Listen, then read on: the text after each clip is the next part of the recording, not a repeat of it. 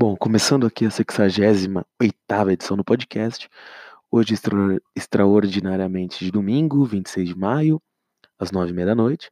Lembrando também que tem o blog, o www.thegameneverstops.com.br e pode seguir a gente no Twitter também.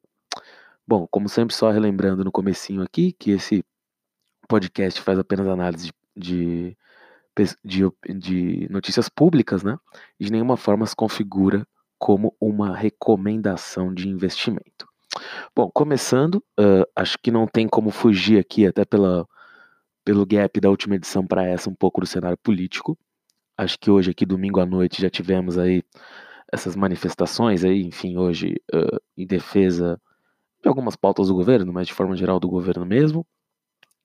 Fica um pouco difícil nesse momento exato avaliar os impactos disso sobre o Congresso e sobre a bolsa, que aqui de fato o objetivo né, nem tanto ver os, desem, os desenrolares políticos, mas sobre as ações.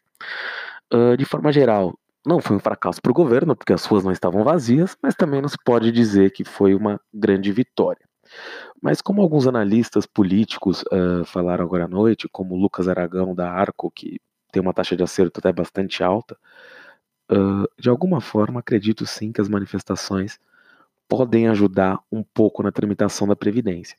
É, me parece que a Previdência agora tem um caminho até sedimentado para ser aprovado, até porque uh, o Congresso fez uma pauta própria ali, na qual o seu presidente, até por os interesses que também o elegeram, enfim, parece ter bastante interesse na pauta da reforma da Previdência.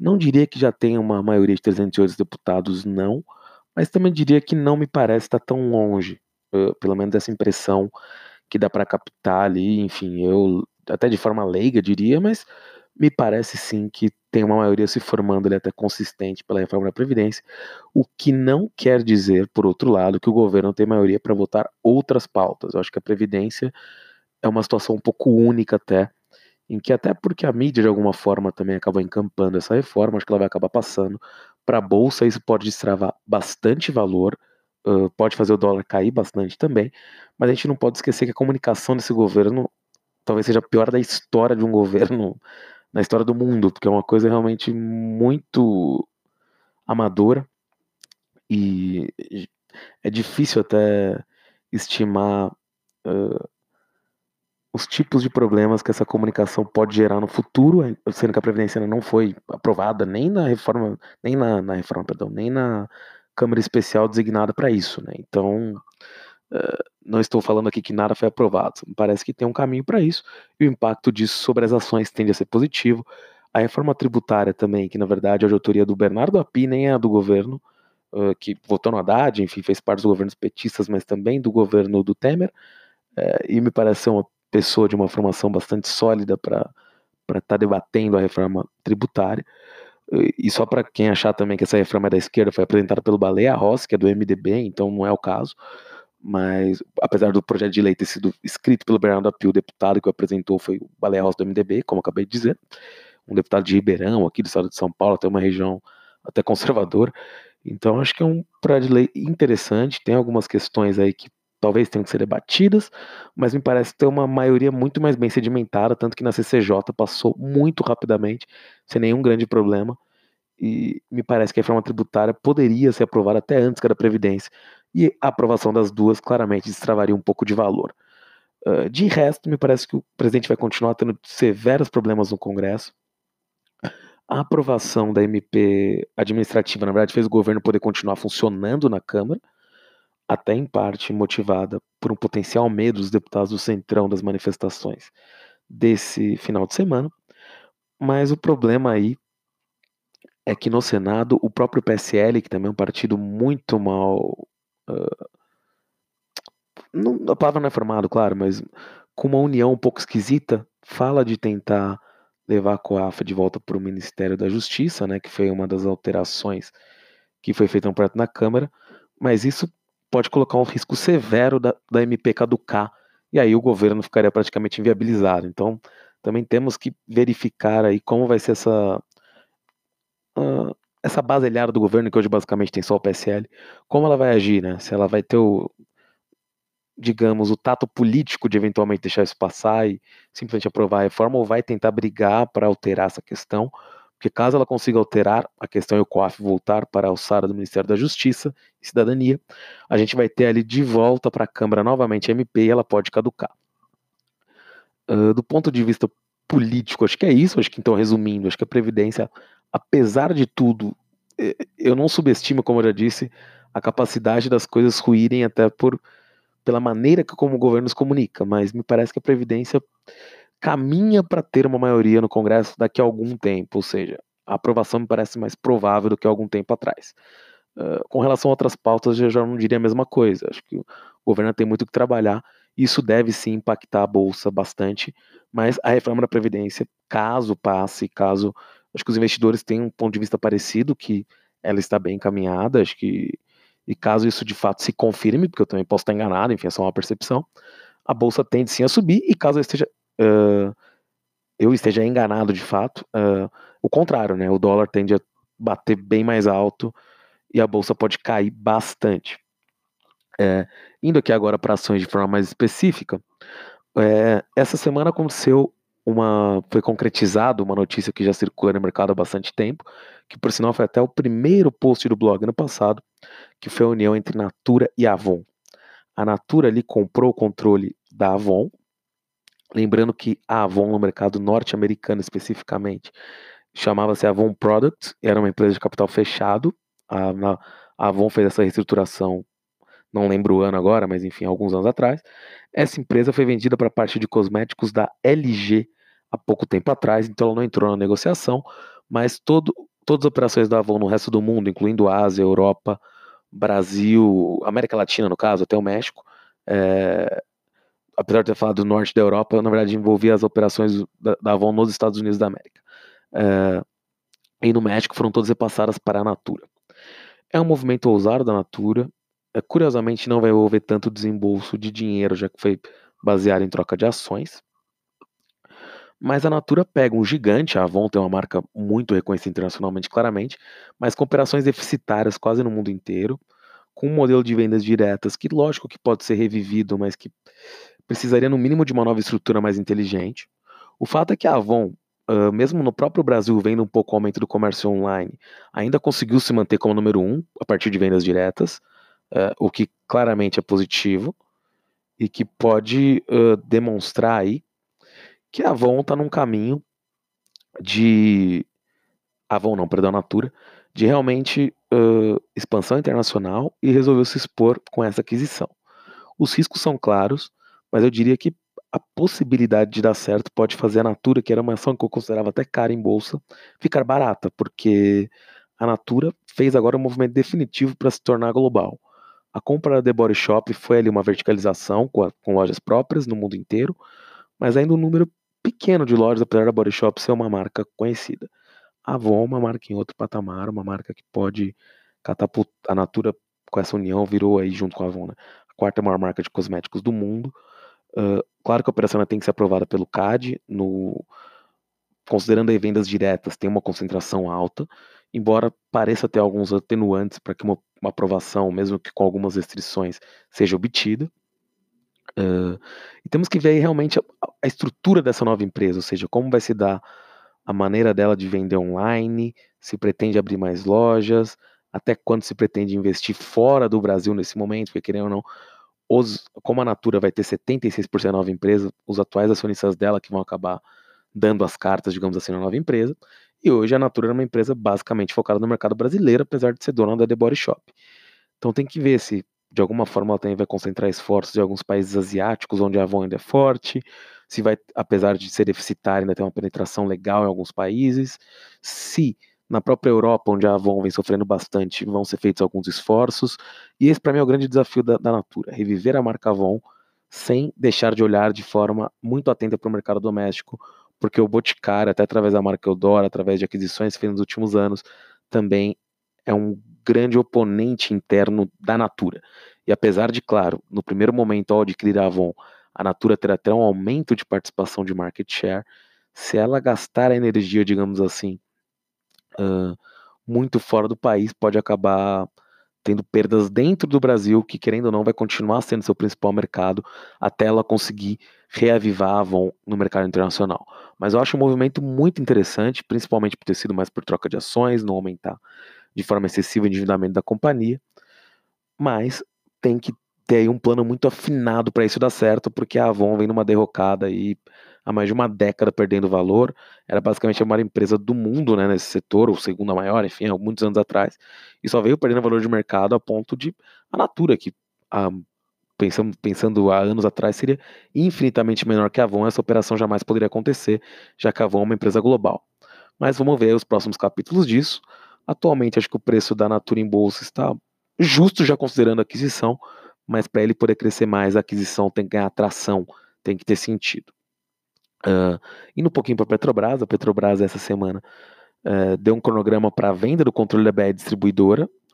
Uh, era uma coisa que já era esperada, até por algumas declarações de pessoas ligadas ao governo, o próprio ministro da Economia que tinha comentado sobre essa possibilidade, sem falar o nome da empresa, mas teria uma empresa de grande escalão que seria privatizada antes do que imaginavam e tudo. Foi a BR Distribuidora, por ser uma subsidiária da Petrobras, pelo menos a maneira que o governo tem cuidado disso, me parece que não vai precisar de uma aprovação legislativa. Tende a ser muito positivo para a Petrobras e tende a demonstrar um caminho que eventualmente a Petrobras de fato vai começar a vender ativos. Eu diria que isso é importante sim, desde feito com parcimônia e desde que fique muito claro para o mercado que a empresa de fato vai atuar apenas mais exclusivamente na extração de petróleo. Uh, também me parece que o próximo movimento natural após a venda da controle da BR seja a venda de algumas refinarias, até para trazer um pouco mais de competição para esse mercado. Isso poderia, tá? Eu digo poderia porque está longe de ser uma certeza, mas eventualmente levar uma redução no preço da gasolina no Brasil. O ministro da Economia tem falado muito da redução no preço de gás também. Caso isso acontecesse, poderia ser um ganho aí para empresas, principalmente uh, do setor industrial, um, ou até transportadoras, enfim. Isso afeta uma ampla cadeia de empresas de forma muito positiva principalmente as industriais, as siderúrgicas, metalúrgicas, eh, mesmo montadoras, aqui você não vai ter empresa listada em bolsa, mas as próprias transportadoras que utilizam aí o combustível como seu maior insumo, a própria Braskem, então assim, você teria muitas empresas beneficiadas de forma muito direta, e pode ser que a abertura desses setores, acho que o de refino tende até a caminhar mais rápido, mas também o de gás, onde também um, um aumento de protagonismo aí da Eneva, né, que vem aumentando sua produção de forma muito satisfatória. De forma geral, primeiro para para um, para ter gás para suas próprias termoelétricas, perdão aqui pela pausa, para ter gás para suas próprias termoelétricas, mas também tende a começar a vender para terceiros em médio prazo.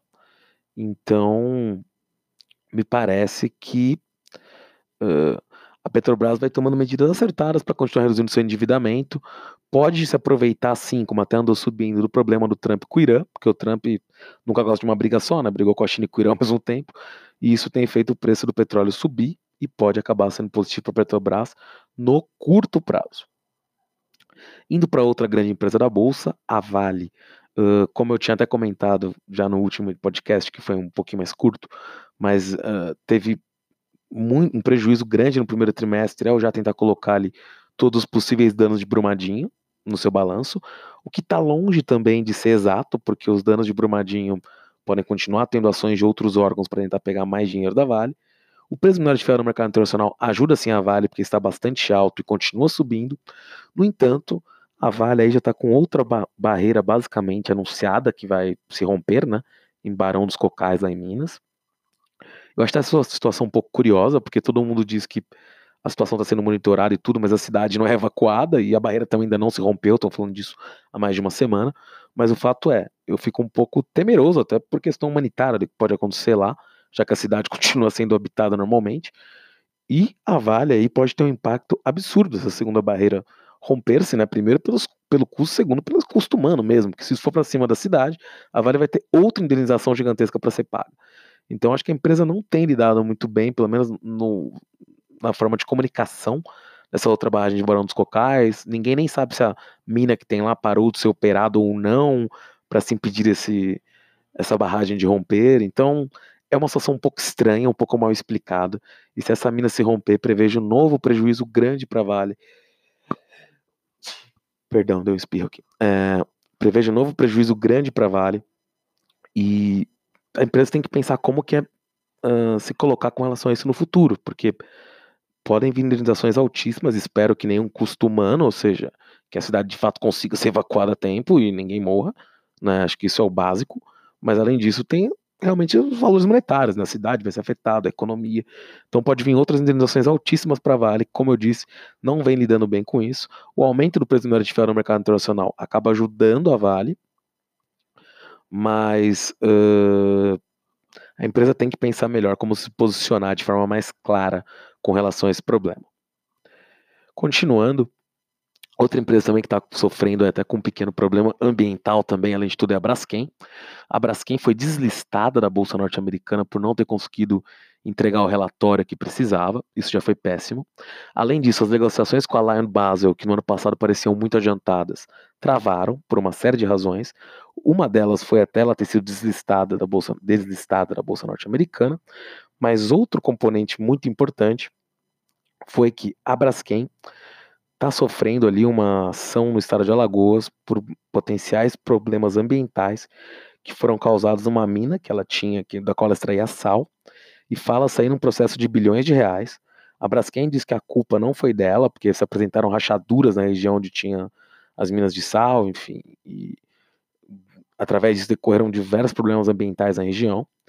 Tem que se analisar, mas as primeiras análises do órgão estadual culparam a Braskem, por isso até que o MP já entrou com uma ação de, eu não lembro agora o valor exato, mas, salvo engano, 6 bilhões de reais contra a Braskem, um valor, e mesmo que seja um valor bem inferior, seja um bi, já é um problema muito grande, né, porque é um passivo gigantesco, então isso pode acabar prejudicando bastante a Braskem no meio das negociações para venda, ah, como todo mundo sabe, o Debrecht, que é o principal acionista, está descapitalizado, precisa da venda até para conseguir equacionar seus outros negócios. Então o tempo joga bastante contra a Braskem, pelo fato de seu acionista controlador ter todos esses problemas. Então temos que ver o que vai ser da Braskem. Mas a empresa agora está num momento bastante delicado, porque se a venda não sai, a Braskem pode ter um. Já caiu bastante na bolsa, mas pode cair ainda mais. Outra empresa que caiu bastante em bolsa recentemente foi a Suzano, né? A união, depois da união com a Fibra ali, eu falo Suzano, que enfim, é, a, o, o ticker em bolsa continuou sendo da Suzano, já que a Suzano acabou comprando a Fibra. É, a empresa teve um prejuízo até alto no primeiro trimestre, uh, por várias razões, mas foi um mau resultado mesmo. Mas o fato é que as ações caíram de mais de 50 para 34, com uma queda expressiva sexta. Eu não vejo grandes razões. O dólar está mais alto até do que na época que a empresa bateu 50. Uh, o dólar tende a cair, principalmente se a reforma da Previdência for, for, passar, enfim, e o governo se estabilizar um pouquinho, tende a ter uma pequena queda do dólar. Se for o contrário, o dólar vai para a lua, e Suzano deveria subir ainda mais. Mas eu acho que mesmo com um dólar num patamar mais baixo, a Suzano está muito barata. Eu, eu acho a Suzano abaixo de 40 bastante barata. Então, uh, tem que ver aí as próximas medidas na empresa. Acho que também a queda até de sexta-feira, que a empresa caiu 7%, teve um pouco ligado aí ao aumento da retórica comercial entre China e Estados Unidos, porque muitos acham que isso pode acabar diminuindo a atividade econômica no mundo e a Suzana é uma exportadora muito grande, principalmente para a China, mas não acho que ela vai ser afetada. Essa semana mesmo alguns gestores internacionais deram, deram entrevistas para Seu Dinheiro, que é um, uma parte do site do Estadão ali que fala um pouco sobre isso, e eles próprios falam que uma das poucas empresas ali que é uma unanimidade é a Suzano, uh, então eu vejo a Suzano ainda com muito otimismo e sendo uma empresa barata nesse momento. Uma empresa que variou muito nos últimos semanas, aí, digamos, foi a Forjas Taurus, por causa do decreto de armas, que me parece ainda ter alguns problemas, até sérios, mesmo depois de ter sido uh, refeito ali, né, digamos assim, ter sido reeditado pela presidência. Com problema sério, digo do ponto de vista constitucional mesmo, porque uh, continua tendo algumas coisas que podem ser questionadas no judiciário, o MPF deixou isso claro rapidamente. Uma coisa curiosa, que pouquíssima gente comentou aqui, na verdade, uh, antes o decreto falava apenas em procuradores, né, advogados que estivessem entes públicos, agora ele foi alterado para qualquer advogado. Tirou-se ali a questão dos rifles, né? Embora até isso seja meio questionável, porque eu não lembro de ter visto essa parte na primeira edição do decreto, ninguém sabe o artigo que estava, mas o fato é que, como foi alterado, parece que a Taurus anunciou que estava vendendo rifle para entregar no Brasil inteiro, tinha uma fila de 4 mil pessoas, enfim. E, curiosamente, nessa nova edição do decreto ficou mais claro que no campo vai se poder ter espingarda e rifles. Então, eu acredito que vai, esse decreto vai continuar gerando polêmica, porque ele não é simples, mas ele pode acabar levando a Câmara a reagir. e pegar a pauta. E na Câmara já tem um projeto de lei do deputado Alfonso Ran, do Rio Grande do Sul, do PP, uh, que também flexibilizava o porte só para áreas rurais. E não estou aqui no mérito se o projeto é bom, é ruim, se o decreto é bom estou falando impacto na Taurus. Uh, caso esse decreto seja, caso esse projeto de lei ande no pleno, na Câmara, e o Rodrigo Maia, o presidente do, da Câmara, já alterou ali um pouco o formato desse projeto, que se ele for aprovado nas comissões, ele já está valendo, ele nem precisa ir para o plenário da Câmara. O, esse projeto, na verdade, está parado agora porque o relator dele, que era o Alberto Fraga, uh, que concorreu ao governo do Distrito Federal pelo DEM, deixou o, o Congresso, né, não foi reeleito por deputado, porque disputou outro cargo, e precisava sindicar um novo relator. O próprio Maia deu declarações no começo desse mês, falando que o, o próximo relator seria o Capitão Augusto, ou seja, do PRP de São Paulo. O próprio nome já deixa claro que ele é da bancada da bala e ele é a favor da flexibilização rural, e seria ali na cabeça da bancada da Bala um primeiro passo um pouco mais moderado para depois fazer o que o Bolsonaro tentou fazer através do decreto, que seria um porte de armas flexibilizado também nas cidades para algumas categorias. Uh, de acordo com os números do, do Instituto Sou da Paz, o primeiro decreto deu daria a possibilidade de porte de arma para 19 milhões de pessoas, sendo que 18 estariam no campo. Então, de fato, essa lei, caso aprovada, poderia dar o aporte de arma para 18 milhões de pessoas no campo. E claro, sem querer entrar no mérito do impacto social disso, mas tenderia a aumentar as vendas da Forjas Taurus, que além disso teve um lucro no primeiro trimestre interessante e também vem aumentando aí suas exportações. Então, assim, é uma empresa com seríssimos problemas até de governança, de entender quem é o acionista majoritário, muito especulativa, mas me parece pela primeira vez em muitos anos poder ter um pequeno trilho uh, para uma normalidade. Acho que a briga também entre Congresso e governo atrapalhou a votação do, do projeto de lei do Afonso Ran. Esse projeto de lei aparentemente já era para ter sido votado antes do Bolsonaro emitir o decreto, isso já estava combinado, ele foi lá e emitiu o decreto antes. Então, mais um erro de comunicação do governo. Eu digo do ponto de vista do próprio governo, que uh, eu não estou aqui no mérito novamente do que é bom ou ruim com a questão das armas, só os impactos na, nas ações da Taurus mesmo. Então, caso esse projeto de lei acabe sendo votado, é possível sim que as ações da Taurus tenham uma subida, porque eu acredito que vão ter menos questionamentos legais a esse projeto de lei. Vão existir questionamentos legais sim, mas provavelmente uh, mais moderados do que é o decreto emitido diretamente pelo presidente. Uma outra empresa que continuou caindo aí foi a Gafisa. Eu já comentei ela aqui antes, ela agora está com valor de cotação até bem mais baixo. Eu continuo basicamente com a mesma posição, apesar do cenário parecer até catastrófico, já que a empresa caiu muito. Uh, ela está fazendo um aumento de capital interessante, estão entrando acionistas interessantes no capital da empresa, que isso demora tempo, claro, até para aumento de capital, mas vendo o PVP ali que você pode ver no fundamento, ou seja, o valor patrimonial da ação, está valendo metade do que ela deveria valer se ela vendesse os ativos dela hoje.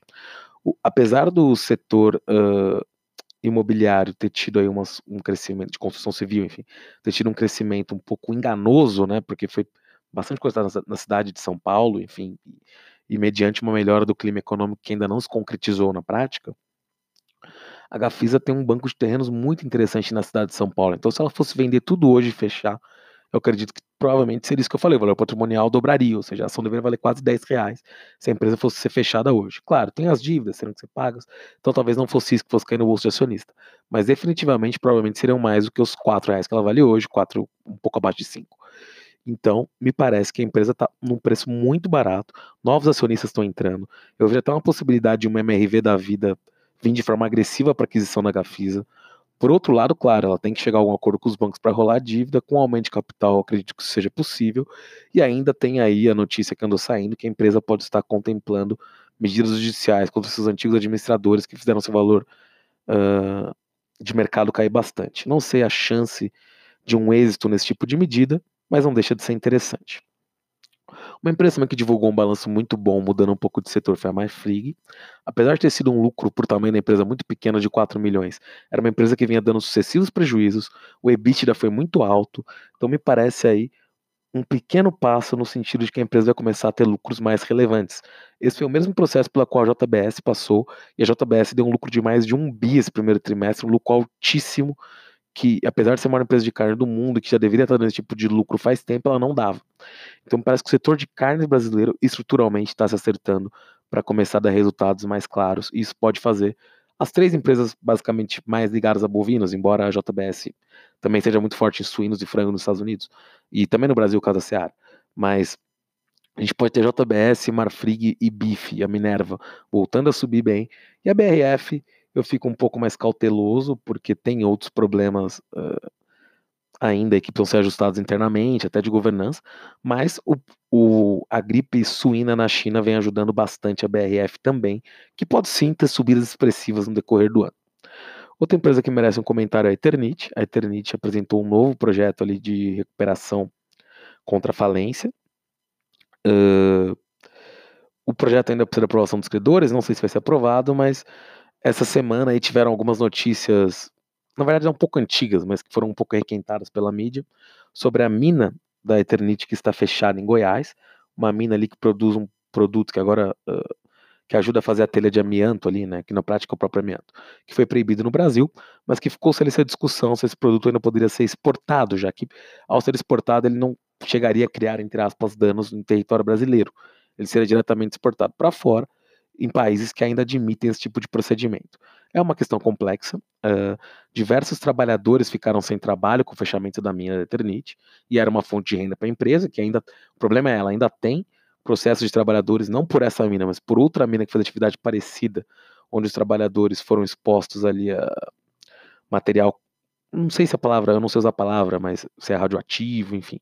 Acho que a palavra não seria radioativa, mas materiais que levaram algumas doenças para esses funcionários, então é uma, uma ação bilionária, que tem ali discussão se é simplicidade é da Eternity ou não, e não me cabe aqui entrar nesse mérito, mas esse peso fica ali sempre sobre a companhia. Por outro lado, se ela conseguir voltar a exportar por essa mina e ficar comprovado que os processos lá não acarretam nenhum problema para os funcionários, seria basicamente o renascimento da empresa, que além disso também tem uma fábrica ali de cerâmica que ela pretende vender uh, como parte do plano de recuperação judicial e pagar os credores de forma parcelada. Vamos ver como esse plano evolui, mas eu tenho ali algum otimismo com a Eternity, porque eu acho que alguma medida em breve, até pela STF, no, no âmbito dos embargos de declaração que estão postos lá, vai ser medida para deixar a empresa exportar. Mas isso não é nenhuma informação, é só uma impressão. É, continuando, outra empresa aí que também está em dificuldade e reportou um balanço foi a Saraiva, um balanço muito ruim. Então, eu não sei muito bem nem o que pensar a Saraiva. Eu teria muito medo das ações, estou comentando aqui mais como uma observação mesmo, porque é uma ação que eu já falei aqui no passado, mas me parece que a empresa não tem conseguido adotar medidas para conseguir fazer um turnaround convincente. Então, eu ficaria muito cauteloso com ações da, da Saraiva. A Cultura até fechou um acordo uh, com credores recentemente que poderia ajudar a Saraiva, mas aparentemente isso não ocorreu. Bom, continuando. A Centauro fez uma oferta de, uh, não lembro agora, acho que 80 milhões de dólares pela Netshoes, uma oferta bastante maior do que 40% maior do que a anterior que havia sido feita pela Magazine Luiza. A Magazine Luiza continua defendendo sua oferta, mandou uma carta pro conselho hoje o Federico Tejano, filho da Luiza, falando que a deles é melhor porque tem menos até problemas antitrust, já que o cara até já aprovou. Com a Centauro poderiam ter outros problemas ali antitrust, já que a, a Netshoes tem 44% do mercado de varejo esportivo na internet e a Centauro tem 7%, daria mais a metade. O CAD poderia olhar isso com mais restrições, mas para a Centauro eu achei um movimento perfeito. Acho que a Centauro precisava fazer isso. Não sei qual vai ser a opção da Netshoes, mas eu diria que definitivamente a Magazine Luiza ganha com essa compra se conseguir concretizá-la, mas a Centauro ganha muito mais. Para a Centauro é uma mudança de paradigma. Então acho que foi um movimento acertado da Centauro. Continua sendo um valor relativamente baixo, 80 milhões de dólares pela Netshoes. Claro, o problema é que a Centauro tem um balanço muito menos saudável do que o da Magazine Luiza, então teria que tomar cuidado por causa das dívidas que o Netshoes já detém. Mas eu acho muito interessante o movimento da Centauro, acho que a Centauro tinha que fazer isso. E acho que para quem é da Netshoes nos Estados Unidos, apesar de em um primeiro momento a Magazine Luiza estar tá refutando aumentar essa proposta, eu acho que isso pode acontecer. Então, vamos analisar os próximos passos disso. Mas se a Centauro sair vencedora dessa, a Netshoes decidir a, aprovar a proposta da Centauro e a Magazine Luiza não aumentar sua oferta, eu acho que é um golaço da Centauro. Acho que a Centauro tem tudo para aproveitar até melhor essa aquisição Magazine, do, do, que a Magazine Luiza. A Magazine Luiza, sim, se desenvolver bem, tem um grande patamar com isso, mas para a Centauro as coisas são mais complementares, as sinergias são mais claras. Então, vamos ver, como eu já repeti, vamos ver como isso termina mas estou otimista com a Centauro. Bom, por hoje é só aqui, tá dando já meia hora, então vou parar aqui por hoje. Faltaram ainda alguns temas, já que eu dei um intervalo nas gravações, eu vou tentar fazer outra essa semana. Também acompanho o Twitter, que vou, vou estar mais ativo por lá essa semana para e comentando as variações das ações. É isso, valeu.